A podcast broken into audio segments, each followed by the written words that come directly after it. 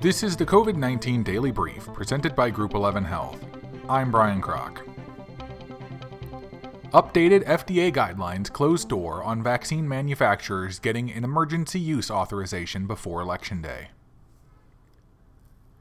The U.S. Food and Drug Administration posted guidance Tuesday for companies hoping to get emergency use authorization, EUA, for coronavirus vaccines, and said they will have to include at least two months of follow ups after volunteers get their second dose of a vaccine. That would mean no company could seek an EUA before mid November, because the vaccines furthest along in clinical trials, those made by Pfizer and Moderna, both require awaiting either 21 or 28 days between doses. Data from phase 3 studies should include a median follow up duration of at least two months after completion of the full vaccine regimen to help provide adequate information to assess a vaccine's benefit risk profile, including adverse events, cases of severe COVID 19 disease among study subjects, and cases of COVID 19 occurring during the time frame when adaptive rather than innate and memory immune responses to the vaccine would be responsible for a protective effect, the FDA said in the guidance. Being open and clear about the circumstances under which the issuance of an emergency use authorization for a COVID 19 vaccine would be appropriate is critical to building public confidence and ensure the use of COVID 19 vaccines once available, said Dr. Peter Marks, the FDA's Center for Biologics Evaluation and Research.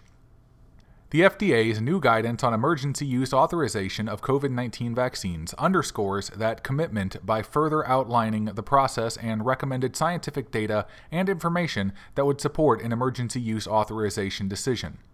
In addition to outlining our expectations for vaccine sponsors, we also hope the agency's guidance on COVID 19 vaccines helps the public understand our science based decision making process that assures vaccine quality, safety, and efficacy for any vaccine that is authorized and approved. The FDA earlier Tuesday posted discussion documents for vaccine advisors with similar language. More than 210,000 people have died from coronavirus in the U.S. There are at least 7,464,372 cases of coronavirus in the U.S., and at least 210,313 people have died, according to data from Johns Hopkins University. So far today, Johns Hopkins has recorded 6,970 new cases and 132 reported deaths. The total includes cases from all 50 states, the District of Columbia, and other U.S. territories, as well as repatriated cases. China is in talks with World Health Organization over assessing its COVID-19 vaccines for global use. China is in talks with the World Health Organization to have its locally produced vaccines included in the emergency use listing, a World Health Organization official said Tuesday. At this point, China has already approached the World Health Organization on preliminary discussion whereby China may participate in the emergency use listing of these vaccines. And potentially through this emergency use listing, the quality and safety of the vaccine and efficacy could be assessed in a facilitated way, and then this could be made available for our licensing in countries, said Socorro Escalante of the World Health Organization.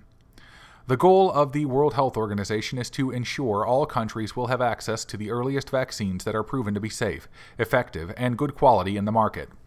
One last point for China their willingness to discuss with the World Health Organization on the potential for emergency use listing is a very good indication of the solidarity again in this region, added Escalante. According to the World Health Organization, the emergency use listing is a risk based procedure for assessing and listing unlicensed vaccines, therapeutics, and in vitro diagnostics, with the ultimate aim of expediting the availability of these products to people affected by a public health emergency. In order for a vaccine to be submitted to the emergency use listing, manufacturers must supply manufacturing quality data, non clinical data, and clinical data to the World Health Organization, as well as a plan to monitor quality, safety, and efficacy in the field, and an undertaking to submit any new data to the World Health Organization as soon as the new data are available. This has been the COVID 19 Daily Brief presented by Group 11 Health. For more information on Group 11 Health, go to groupxihealth.com. That's groupxihealth.com.